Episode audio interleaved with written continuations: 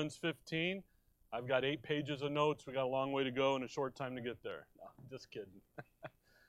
We're in, I'm in no hurry. I don't know about you, but anyway, Romans 15, if you will.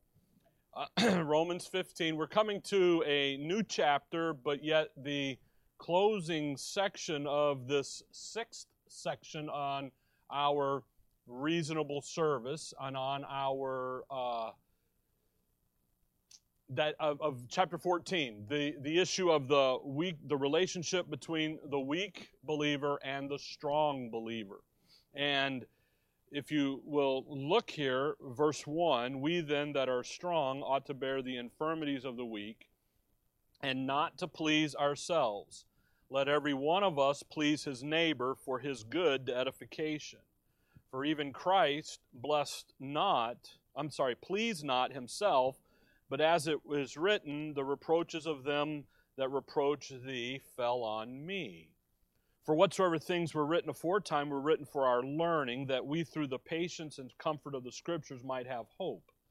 Now the God of patience and consolation grant you to be like minded one toward another according to Christ Jesus, that ye may with one mind and one mouth glorify God, even the Father our Lord Jesus Christ.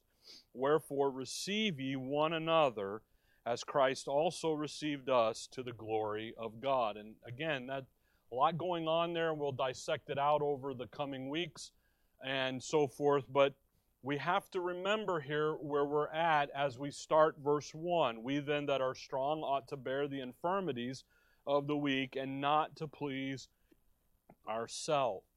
The context is 14:1 and I will apologize now if I have to clear my throat. Uh, just I've been on antibiotics, and the stuff's decided today of all days to drain. Yesterday was no drain. Today is like just a flood going on back there.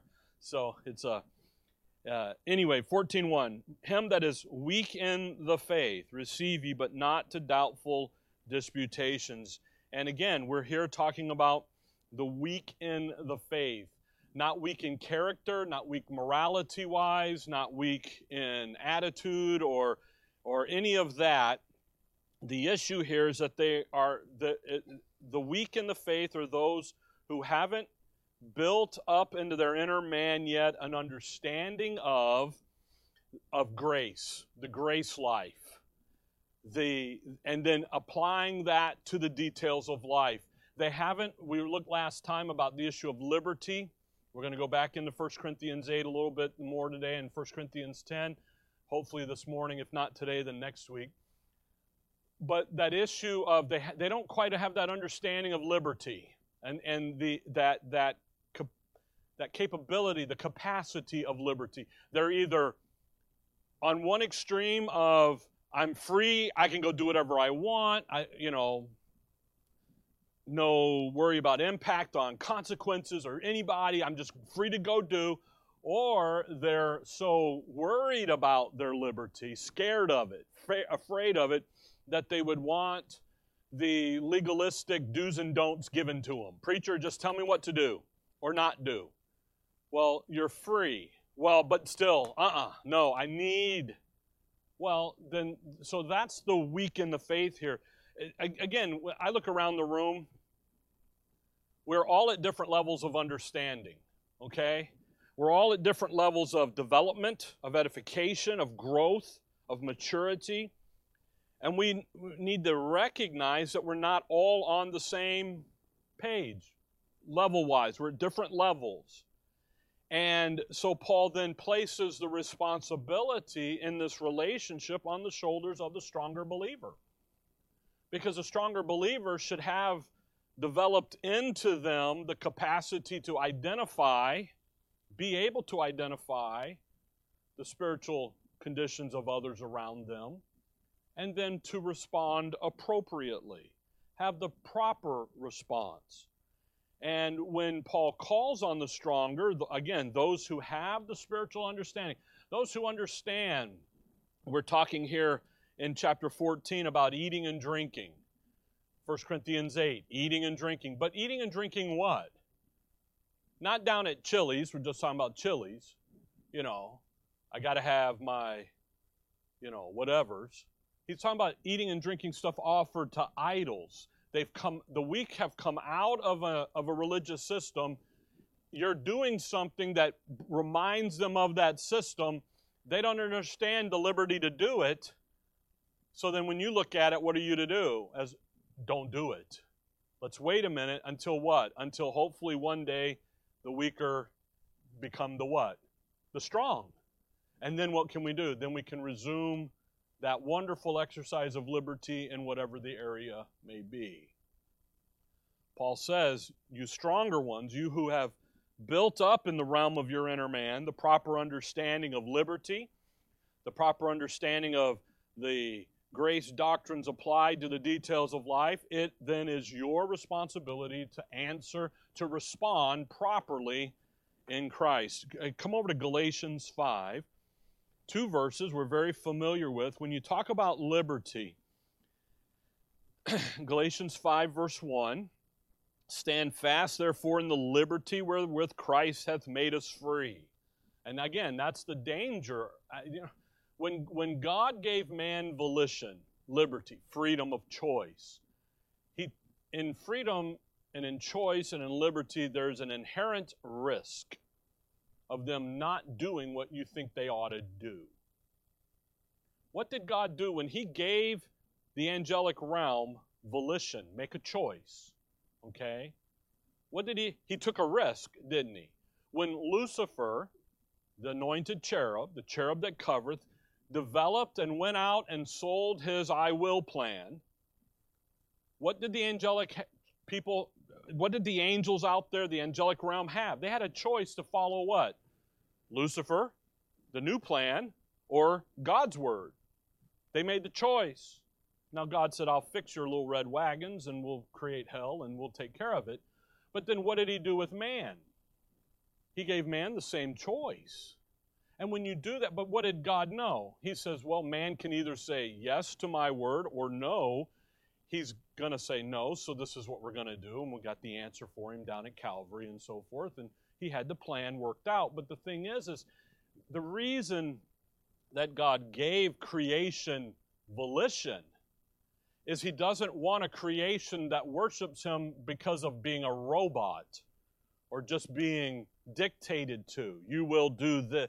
He wants a creation that willingly, deliberately, chooses to worship and love and honor and glorify Him. He, that's what He's looking for. That's why He'll say to Israel time and time again, I didn't really want your sacrifices, I wanted your heart. I really didn't care about that. I wanted you to think this way, see? And that's what Paul's getting at. By the way, 5 1, and be not entangled again with the yoke of bondage. The yoke of bondage, that's the most that's the law, the legalistic program. If you look back there at chapter 4, verse 9, uh, verse 8, Howbeit then, when ye knew not God, ye did service unto them which by nature are no gods. But now, after that ye have known God, or rather are known of God, how turn ye again to weak and beggarly elements, whereunto ye desire again to be in bondage? he observed days and months and times and years. So in Romans 14, when he goes back into, and he says, one observes a day to the Lord and the other one doesn't, where are we at? We're, we're, we're coming out of that religious system, see? And we got this hole back here, and you know he calls it? He calls that law system weak and beggarly. I mean, that's bondage. Now, come over to chapter 5, verse 13, Galatians. For brethren, we have been called unto liberty, only use not liberty for an occasion to the flesh. So, what do we have? We have liberty. Tell me what to do, preacher. Give me the do's and don'ts. Or we have liberty for the occasion of the flesh. We have that pendulum. What are we to do? Well, we're to use our liberty, but by love serve one another. So when you come back to Romans 15, that's where Paul Paul is at here as he's been dealing with the relationship between the weak and the strong and it's on the shoulders of the strong. Now, he doesn't let the weak off the hook. They don't have a right to demand and do. But as the stronger believer, what would you do? You, you are to respond properly. And now that's what he's going to deal with in starting in 15:1 through verse 7, and he's going to deal with this issue. The issue in the final section here is the issue of forbearance. And you see it in verse 1. We then that are strong ought to what? Bear the infirmities. And there's an issue here that he's going to talk now to the strong, the strong in the faith, the stronger believer. And he says, you know what you ought to do? You ought to bear the infirmities. So to bear it, to, to bear it, to bear it is to endure it. It's to tolerate it. Right? That's what we usually think about.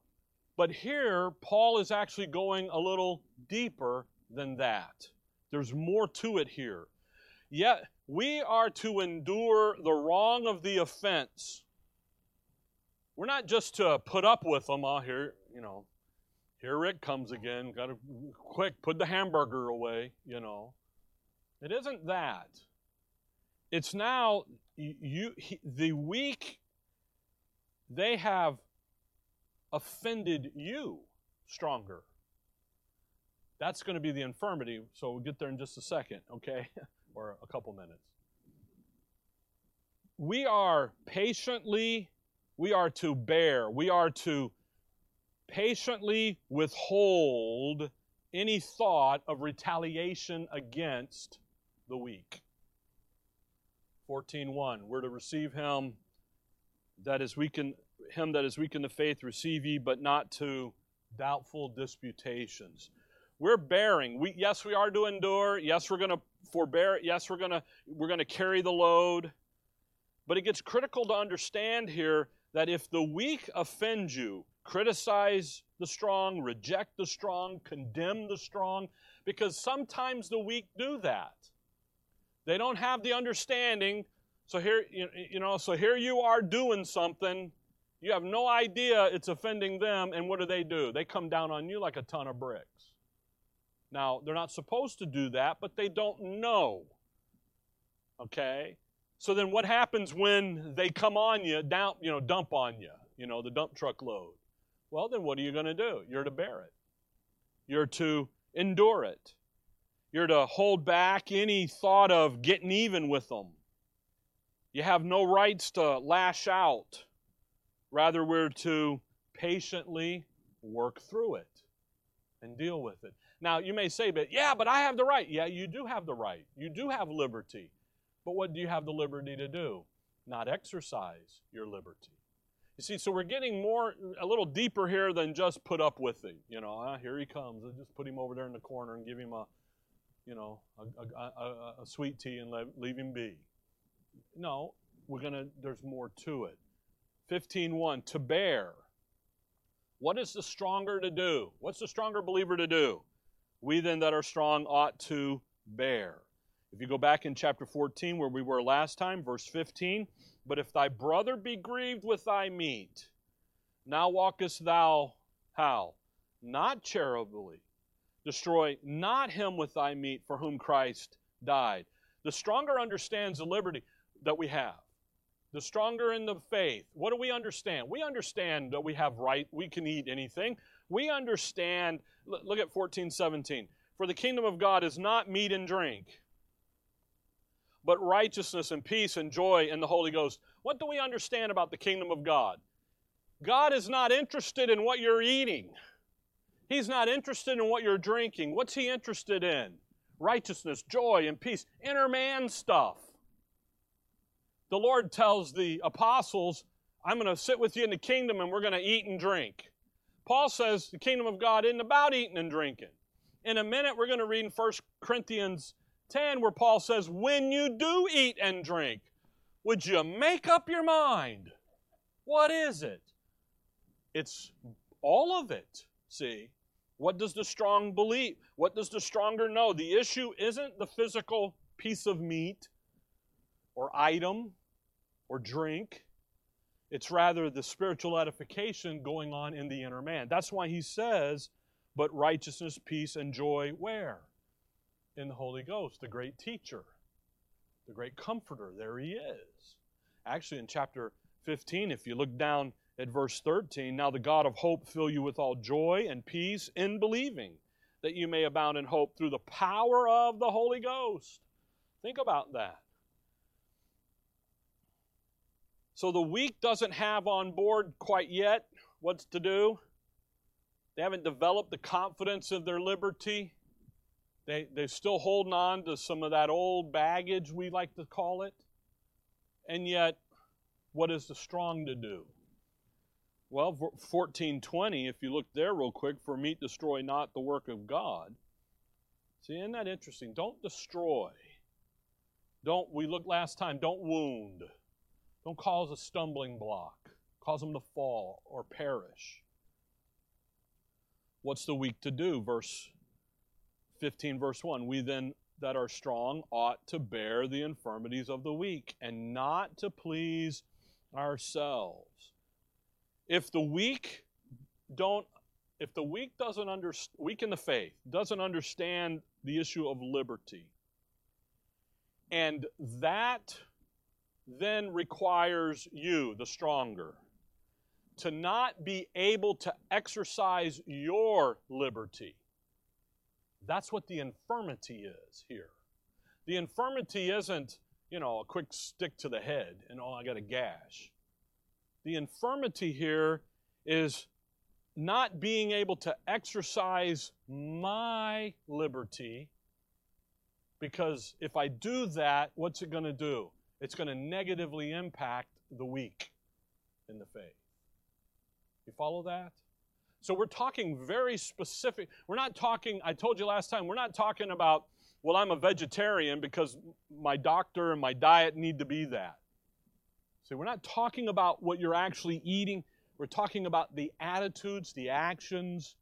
Because in a minute, in verse 3, the Lord Paul's going to invoke the crosswork of Calvary and the great illustration of what it is to give up your rights for others. Christ at Calvary. Who was he?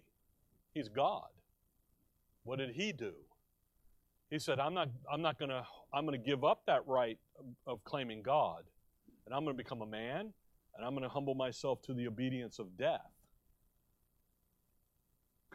Now, he didn't lose who he was, but what did he decide to do? Well, I'm ahead of myself big time. So the infirmity here the infirmity is going, look, look at the end of verse 1, and not to please who? Ourselves. Who are we to be pleasing then? The weak. You see, if I'm going to please the, if I'm going to help the weak, if I'm going to please the weak, then what do I have to do? I can't make a claim of, I have a right to eat that bacon on that hamburger when the weak think the bacon is not what you're supposed to be eating based on Leviticus you know, the dietary laws of the Old Testament. What do you mean I can't have my spiral ham at Christmas time? You know, well, I'm having one, honey baked ham. Y'all come on over, okay? but see, the thing is, is you that's uh, you know, when, what what am I to do then? I'm to forego my liberty. I'm to look at that and say, you know what, I can eat that next week. I can wait next year. I can come along over here. I I don't want to I don't want to be the the reason for the weaker brother to fall, to stumble, to perish, to wound, be wounded. I have my brother's spiritual condition on my heart. So I'm not going to eat or drink over to 1 Corinthians 8. We were here last time. Just catch this as we move into this. So the infirmity is I don't get to enjoy my liberty. And you know what? That's okay. That's fine. Because I'm my I have the proper mindset. And, and I what happens, people hear that and they'll say, Well, you know, you you know, you shouldn't give up your right. No, I I no one has the right to give up their liberty, but we do have the liberty to give up our rights. We can do that. You, and that's what Paul's after. And actually, what's going to end up happening here, if we have the time this morning, we'll see it, is there's going to be an issue of how do we glorify God? And you know how we glorify God? We give up that right for the betterment of someone else. Very interesting. 1 Corinthians 8. So the infirmity, we ought to bear the infirmity of the weak. The infirmity isn't, again, you know, 108 fever and in the hospital. The infirmity is, as a stronger believer, I decided to give up, I, I have chosen to give up my rights for the betterment of the conscience of the weak so that they can grow, they can be spiritually edified. Okay? 1 Corinthians 8, here again, we looked at this last time. Just catch the idea, verse 8. But meat commendeth us not to God, for neither if we eat are we the better, neither if we eat not are we the worse. I'm going to tell you what, folks, God cares less what you eat. Now, your doctor and your family might be different, but God doesn't care. He doesn't have a dietary restriction. Now, that doesn't mean go eat donuts and, you know, all that. okay. Well, maybe it does. Uh, I'll put my 60 pounds back on quick, I think. Okay? You know, a little, a little, uh, a little discernment, a little uh, of uh, discretion there. But what do we know spiritually? We know that to us, there's but one God. Okay? We're good. Now watch verse 9. But take heed. See that? Take heed. Now we're in 15.1 territory. Take heed here. Pay attention be careful. See? Take heed lest by any means this liberty of yours, what is the stronger? We ought to bear the infirmities of the weak, not to please ourselves, but we're looking at them, become a stumbling block to them that are weak. For, again, we can eat, for any man see that which hath knowledge, if any man see thee, which hast knowledge, sit at meat in the idol's temple, shall not the conscience of him which is weak be emboldened to eat those things which are offered to idols? Think about that. Here you are, you're sitting down to a big bacon baconator from Wendy's, and you're with a the you know uh, with a brother or sister in Christ, and they look over and they they don't understand you can have the baconator. You're eating it. What are they going to? Well, shoot, if he's eating it, I can eat it. Now they're eating out of a lack of knowledge. And that's bad. That's not good.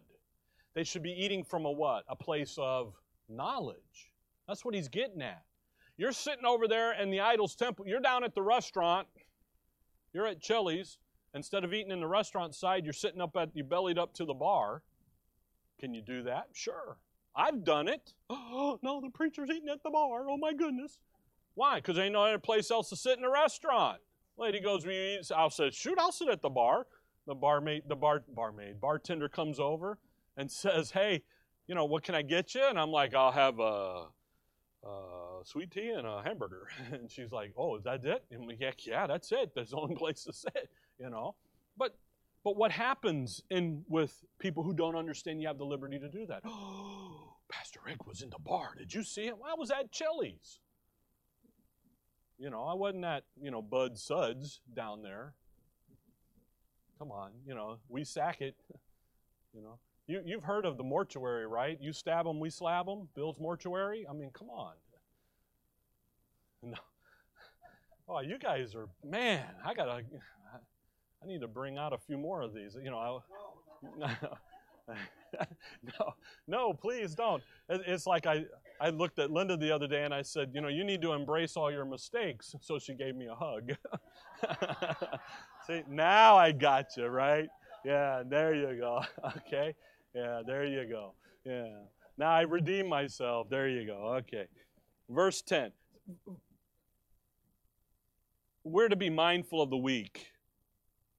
We're to bear the infirmities. You don't have to exercise your rights. We have, and, and, and where that comes from is really a deep love, interest in bringing the weak in the faith through that edification process that then gets them to the point of no longer being weak in that area, but being strong. Verse 11, and through thy knowledge shall the weak brother perish for whom Christ died. But when ye sin so against the brethren and wound their weak conscience, ye sin against Christ. This is very serious in the mind of Christ. Now, again, the sin here is what? Wounding the, doing what the weak, doing something uh, that's going to hurt the weak. It isn't out here robbing banks, stealing cars, and all that good stuff, okay? Bad stuff. Sorry, it's not good stuff, it's bad stuff. He's talking about, in the context, what are you doing? You're doing something that is impacting negatively another believer. Verse 13. Wherefore, if meat make my brother to offend, I will eat no. Now watch 15:1 come out of the mouth of Paul. I will eat no flesh while the world standeth, lest I make my brother to offend. I'm going to bear the infirmity of giving up my, my right, my liberty to sit down and eat that baconator, okay? So that I don't hurt the weak. That's what 15.1's about. Now come over to chapter 10. Chapter 10. You see what's happening here? 1 Corinthians 10. The section starts in verse 23, so let's read there real quick. All things are lawful for me, but all things are not expedient. All things are lawful for me, but all things what? Edify not. That's what the weak says. All things are lawful for me, so I'm bellying up to the trough and just eating and have no idea why. He says, What? No. All things are lawful for me. Yeah, as a strong believer, I understand that they are. But what? But not all things edify. So I'm to be on guard. Come down, drop down to verse 29. Watch this. Conscience, I say, not thine own, but of the other. The conscience. The conscience is a part of your uh, of your soul, of your inner man, that accuses or excuses your activity. Romans 2. He comes in and it, your conscience says that activity is matching the Word of God. You're good to go.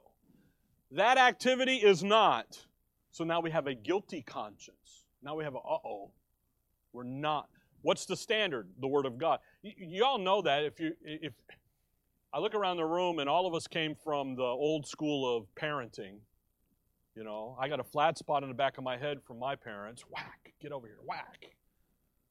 I say that and out of seriousness, but jesting as well.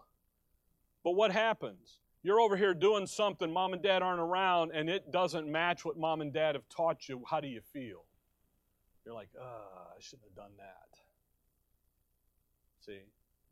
Conscience, not your, not thine, not yours, but who? The other.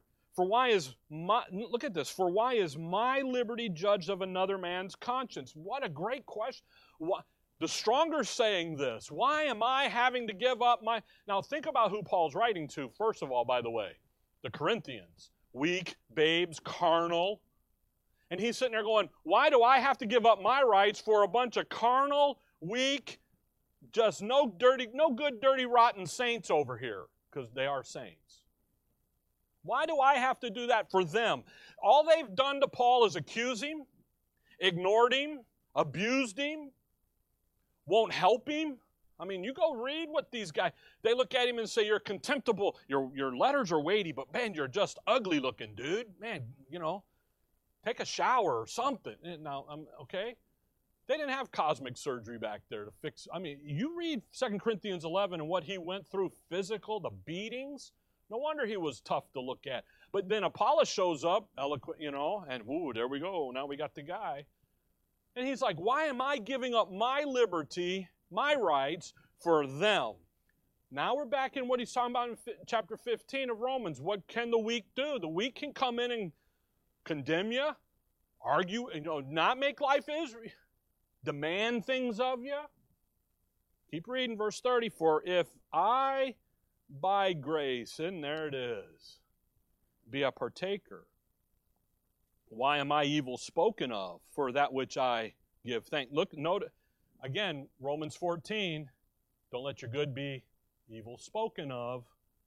Here he is. He's doing, Paul's doing what he's supposed to be doing. He's the stronger believer. And what are they doing? They're just speaking evil about him. They're hating on him. They look at him and they say, We need evidence of Christ speaking in you. We don't believe you, what you're saying. So he spends a majority of Second Corinthians producing the evidence. Verse 31 Whether therefore ye eat or drink, or whatsoever ye do, oh, do all to the glory of God. Isn't that interesting? What did he just say? Verse 31 Whether therefore ye eat or drink. Now, wait a minute. Romans 14 said what? The kingdom of God is not eating and drinking?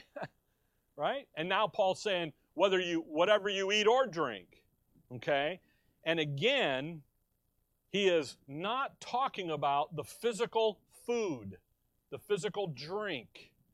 Rather, he's talking about the mental attitude you're having in the moment. How does what is your conscience internal saying here? Verse 29, not yours, but theirs. You're trying not to wound their weak conscience, 1 Corinthians 8. You're trying to be on, you're trying to do that. You're trying to do what's right. And all they're doing is hammering away at you. So what does he say? Whatever you do, do all to the glory of God. So now the question is all right, how is he glorified? He's not glorified by you not eating a baconator. He's not glorified by you bellying up to a chef salad.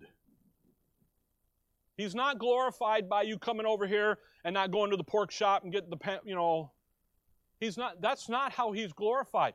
Whatever you do, verse, look, look at verse 31. Whether therefore ye eat or drink or whatsoever ye do. He's glorified in the proper exercise of your liberty. He's glorified because of the attitude and the actions of that you're taking of who you are in Christ, and you understand what the doctrines are and doctrines learned, and you're taking that doctrine and you're applying it. What can we eat? Anything. Okay? I know that. So what can I do? I can go to Wendy's, I can get the Baconator, what is that, number two on the menu? They know the numbers, you know. Don't get the single patty, got to get the double patty because got to make it worth your while. I mean, it's already 20 bucks now, so you might as well make it worth it, you know? And what do you do? You sit there and you, you know, and then somebody goes, Ooh, I saw you over there at that other woman's house. What? What? I saw you at Wendy's. I didn't know it was another woman. okay. But what are they? They're just trying to get you, aren't they? And you're sitting there going, hang on a minute. How am I going to glorify God here? Verse 32 Give none offense neither to the Jews, nor to the Gentiles, nor to the church of God, even as I please all men in all things, not seeking mine own profit, but the profit of many, that they may be saved. The salvation there is not justification. The salvation is in the weak, that they're no longer weak. They're now moving into the stronger camp. It's an interesting thing here about this issue of glorifying God. How do I glorify God? What am I going to do? I'm going to have that proper response, which is going to require me to have the proper attitude and, and thinking. Come over to Philippians 1. This is something that goes, you know, we think about glorifying God in many different ways. I hope you do. But where Paul is dealing here with this relationship, Philippians 1, when we don't impose our liberty on the weak, we glorify God. Okay? Philippians 1, if you look there at verse 11, being filled with the fruits of righteousness which are by Jesus Christ. So who are they by? The fruits of righteousness are who by? By who? Jesus Christ. Unto the glory and the praise of God. So we're going to glorify God when we have the actions and the attitudes of verse 9 and 10. What are we doing in verse 9? That your love may abound yet more and more in knowledge and in all judgment. That's a mental attitude, that's a mental thinking. That you may approve things that are what? Excellent. Isn't that interesting? What are you doing? You're looking at the deal, you look at that, and you say, you know what? There's Rick, and he's a new believer. He's just coming in to understand the word rightly divided. And I know that if I take him over here to, maybe we shouldn't go over here to Chili's. Maybe we should just go over here to Red Robin. Oh, wait, there's a bar in Red Robin. Okay, so now where do we go? Let's go to JB Breweries. Oh, brewery, it's in, even in the name. Can't even go there, you know. So what do you, you can't go anywhere. We, where were we at? Uh, Chipotle. There's alcohol at Chipotle now. I'm like, what? I guess you got to have a margarita with the burrito. Okay, whatever. I'm like, gee, you can't get away. But what happens? Maybe we ought to just sit with Rick and let's discuss some things before we go out to eat. you know. And when we, but I've, what you're bringing glory to God because what are you doing? You're thinking about Rick rather than just, hey, let's meet us over here at, you know, wherever. Come back over to Second Corinthians chapter 4. 2 Corinthians. Well, yeah, 2 Corinthians 4. Just do this verse real quick. Verse 15. For all things are for your sake, that the abundant grace, how much grace? Abundant grace might through the thanksgiving of many redound to the glory of God. Isn't that interesting? Now, let me ask you something. Do you or can you add to the glory of God? No. He's God. He's got it. Okay? So this isn't about you adding something to Him. He's already. So the glory of God here isn't something being added to Him. It's rather when we when we put on display that living life of Him that attitude, the characteristics of his life on board, then what's going to happen? He's going to get the glory. Okay? Now, it's interesting, by the way, verse 15, for all things. The all things start in verse 7. For we have this treasure in earthen vessels, that the excellency of the power may be of God and not of us. We are troubled on every side, yet not distressed. We are perplexed, but not in despair, persecuted, but not forsaken, cast down, but not destroyed, always bearing about in the body. You see that persecutions and distresses and despair, all the details of life that just come up against us if we do what? Come over here and live as who we are in Christ in them. Um, what's going to happen? He's going to get the glory. Okay? Now come back to Romans 15. Romans 15. Because in Romans 15, guess what's going to pop up here? Verse 6 that ye may with one mind and one mouth what? Glorify god even the father of our lord jesus christ. So how do i glorify god? How do i do this? Verse 7 wherefore receive ye one another as christ also received us to the glory of god. So we have this issue here that paul says verse 1 Hey guys, you, we, then that are strong ought to what? Bear the infirmities of the weak. You're to look over there at, at the new believer, that weak in the faith believer, and you're to forego your rights and your liberties and not make a demand. And when you do that, you know what you're going to do? You're going to glorify God. See? That's why he says, verse 2 let every one of us please his neighbor for his good to what?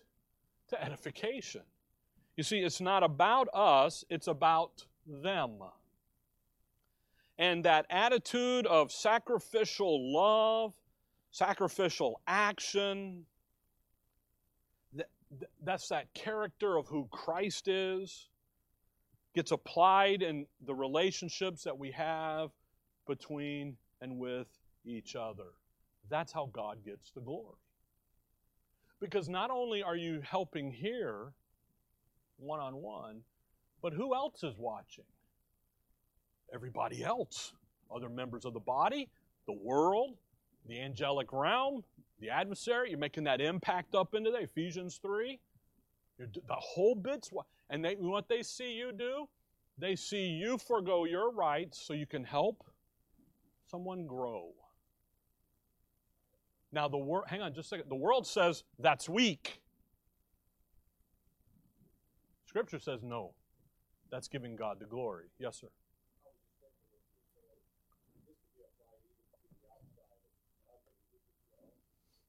Um, to a certain degree, the attitude of meekness and gentleness, sure. Yeah, but this is specifically to a, someone who's weak in the faith, so they're a believer. 14.1.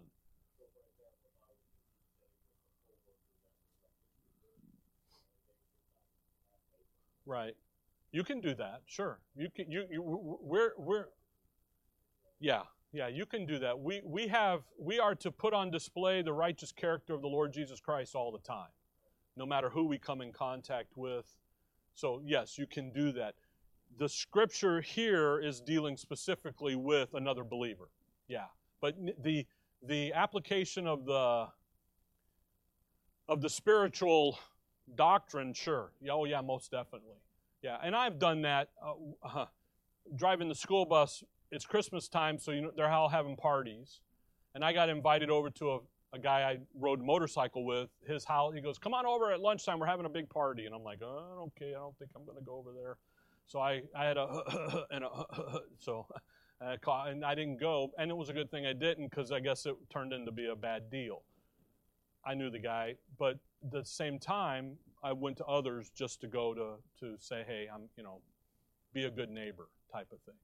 Which the outside world relationship is chapter 13, 8 to following. We're to we're to, we're to owe no man anything but by what love serve them, serve them, and that's the outside society. Okay, come over to Acts 18. Let me illustrate this um, here for you. Um,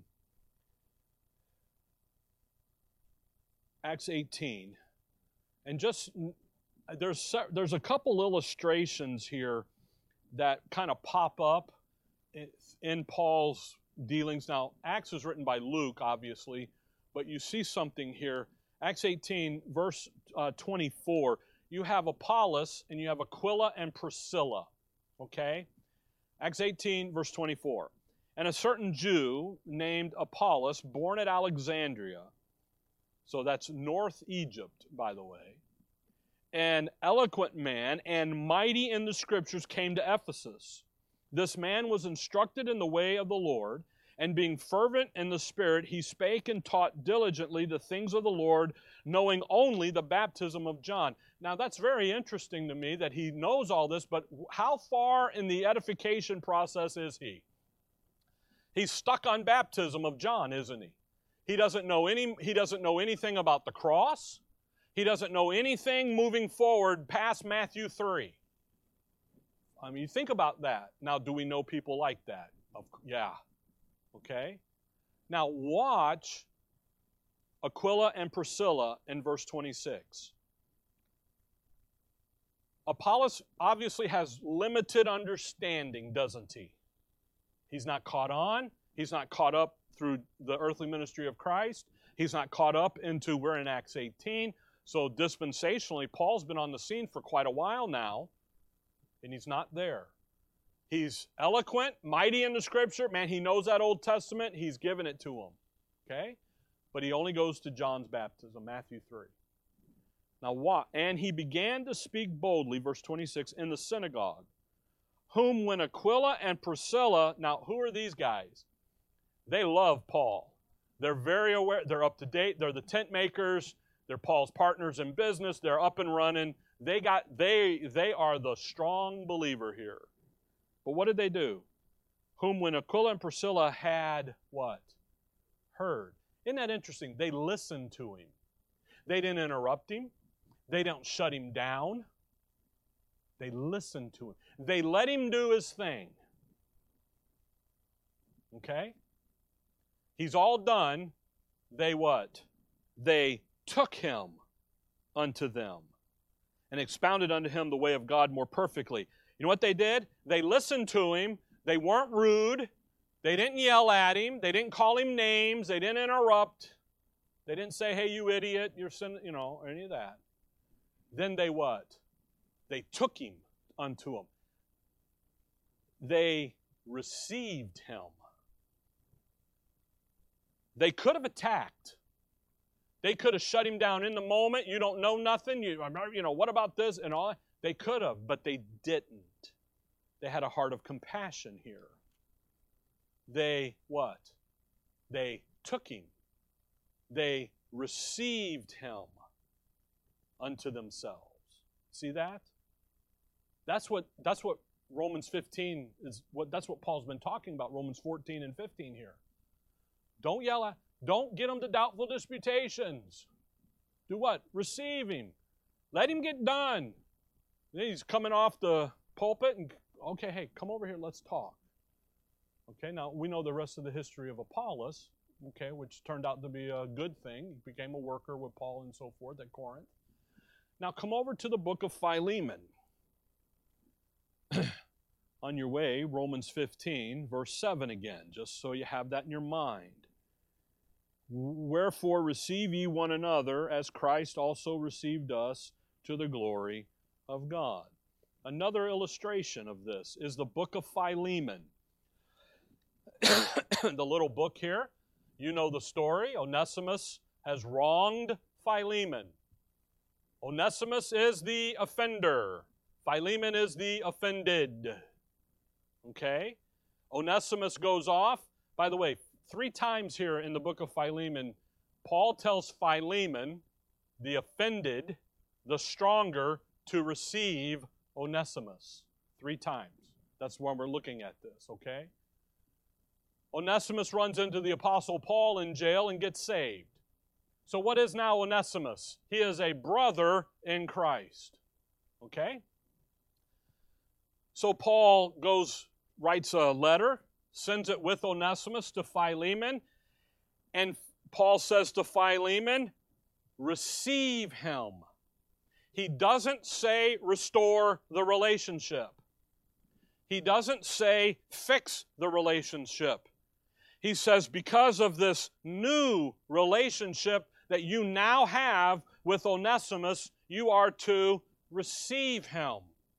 Very interesting. I mean, we always say he's restoring the relationship. No, what was the relationship before Onesimus got saved between the two? Master slave, master servant, boss employee. Now it's not. Now it's brother brother.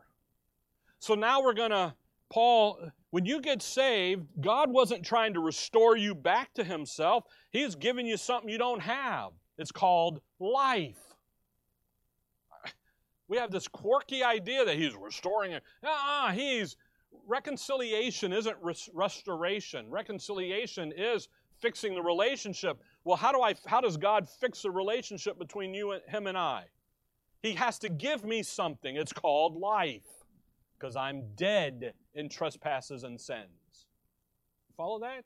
So, Philemon here, the issue, the language that Paul's going to use in the book here is far more glory. Onesimus gets saved. He's now what? He's a new creature, he's a new man. Philemon, Paul says to Philemon, Onesimus is now your brother in Christ. So the issue now is not to patch up the old and to redo that. No, you are to receive him as who he is, a brother in Christ. Why? Because now there's a brand new relationship between the offended and the offender.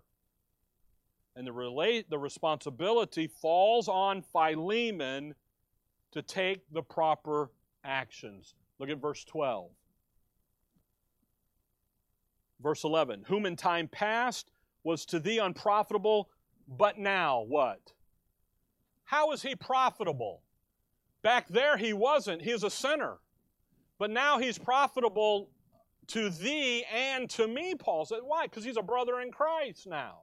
Verse 12. Whom I have sent again, thou therefore what? Receive him. That is mine own bowels. Verse 15. For perhaps, I love this verse, for perhaps he therefore departed for a season. Maybe the reason he left was because of this. In other words, it wasn't God's preordained roadmap that Onesimus do this. He was he had a deciding factor in it. Anyway, for a season that thou shouldest what? Receive him for how long? Forever. Verse 17. If thou count me therefore a partner, receive him as who? You see what Paul's doing is Paul is bringing up in the in the doctrinal edification edifice of Philemon Romans 14 and 15 saying look Onesimus is now a brother in Christ, and your job as the stronger is to embrace the weaker and to help them and to receive them. Not patch up the old. Do you know what oh, uh, Philemon should have done, or probably did do? It's not here. He probably went over and pulled the arrest papers and ripped them up, and the complaint and ripped them up. That's why Onesimus was in jail to begin with. They caught him. Problem is, is who did he run into? Paul. and then the Lord caught him. My point is, come back to Romans 15.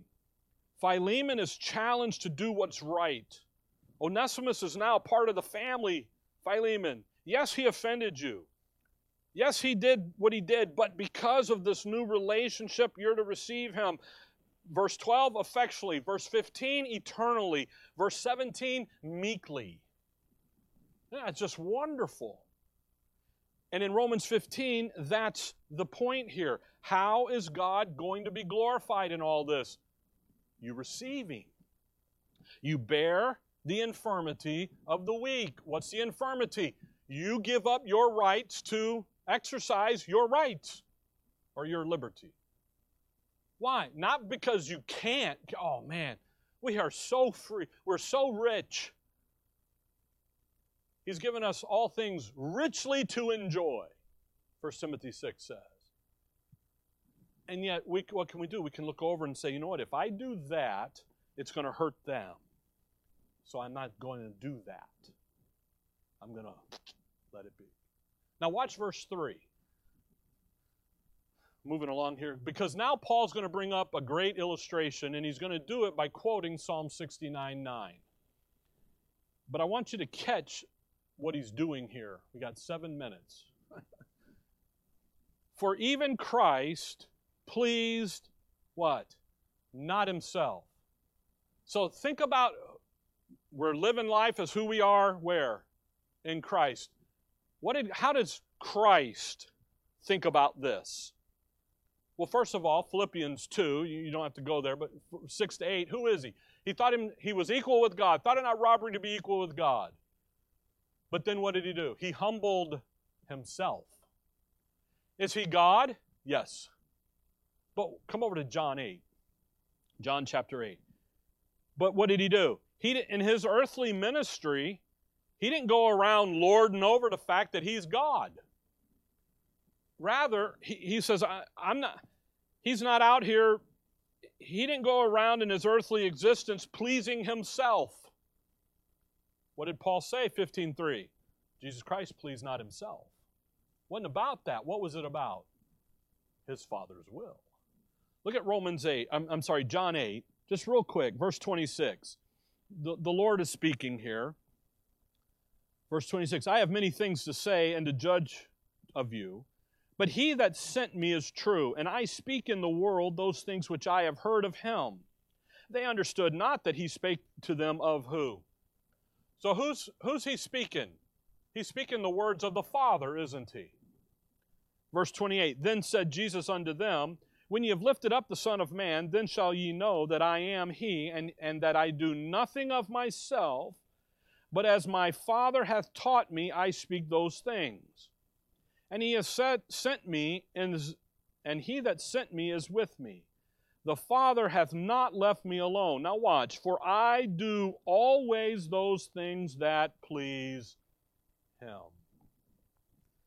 Jesus Christ, in his earthly existence, suspended his rights and liberty and freedom as God.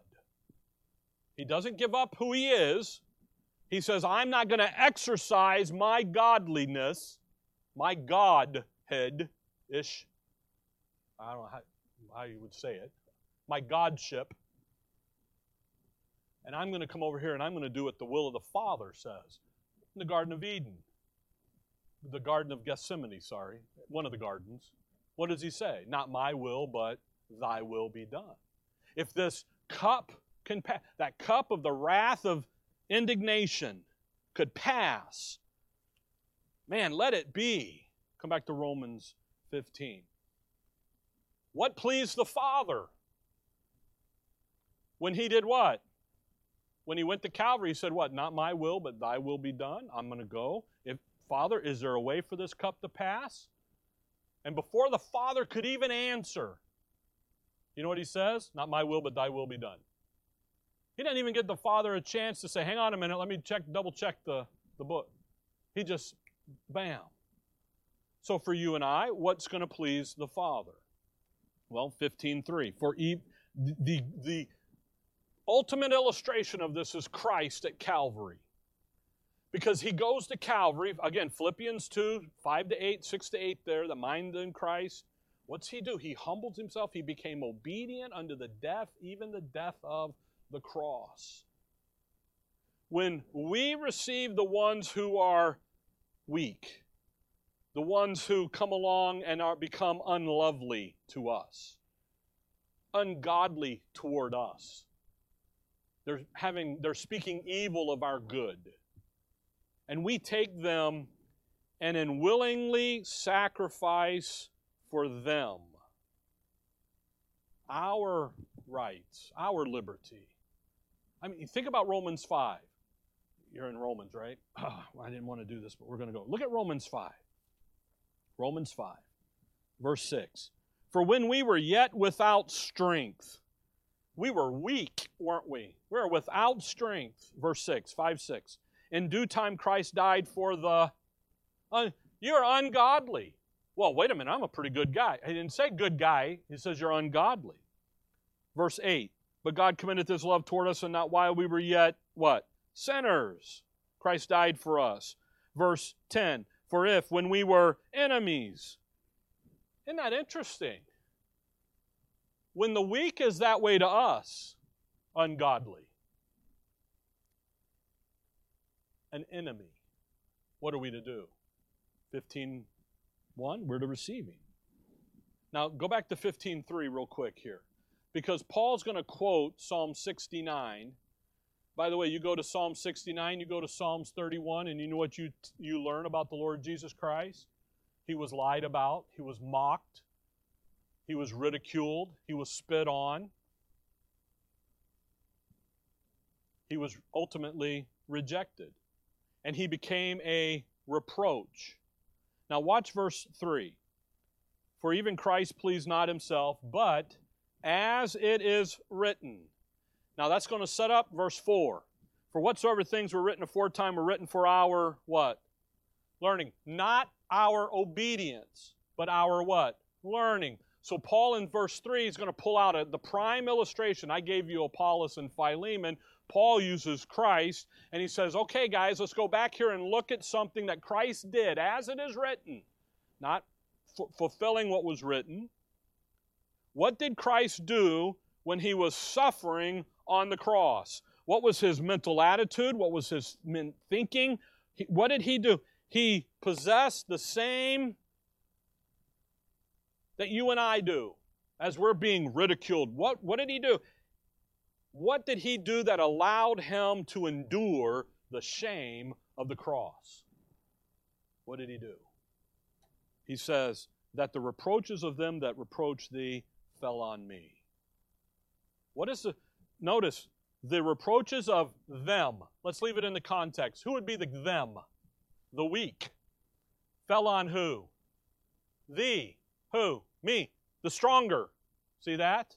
Leave it in the context where it is. So when the reproaches of the weak fall on you, what are you going to do? I'm going to take a two by four to their head. No, what am I going to do? I'm going to bear it. I'm going to get through it. Okay? Fell on me. You see, we can learn from this parallel situation here. When we look at what Christ accomplished at Calvary, that sa- selfless sacrifice of his liberty for a bunch of ungodly, no good, dirty, rotten sinners, enemies, and say, you know what, I can do the same thing. I can help them. I love that thing about fell on me. I was in the garage. Linda says we need more paper towels. So the stack with the paper towels is way in the back. So now I'm doing the Spider Man crawl across the top of everything. So I move a couple boxes and I'm squeezing through to get. And you know what happens? I, I bumped up against another shelf, and the thing on the top did what? Fell on me. It wasn't my fault. I didn't do it. It just what? It just fell. And you know what I said? Praise God, hallelujah. Not even close. I just picked it up and put it back up right? And went, rah, rah, rah, and then she's like, What are you grumbling about? I'm like, rah rah rah, and then the next day I rolled the door up and I fixed it so I'll never fall again. you see that thing about fall on me? When something falls on you that's not your fault. That's was it the fault of the of the Savior that he was at Calvary? No. He chose to be there. That's what he's talking about. Paul says, let's learn something here. Jesus Christ, he took the brunt he took it. And He did it for you when you're in your condition of weak, sinner, enemy, ungodly. And that is to live out in our lives as we now interact with others. Okay? Now, next time we'll get in verse 4, we'll look at the things about, again, whatsoever things were written aforetime were written for our learning, not our obedience. Everybody thinks, well, I got to run back to, you know, Matthew, Mark. No, it's there for us to learn. And we'll get all that next time. Okay? All right. Dearly Father, we thank you for the morning, Lord. We thank you for your word. We thank you for the folks' interest in studying it and looking into it. And, uh, and uh, Lord, I just hope that we would take the mental attitude that you had at Calvary and bring that into every day of our lives, of not I, but you. And we'll give you the glory for that. In your name we pray. Amen.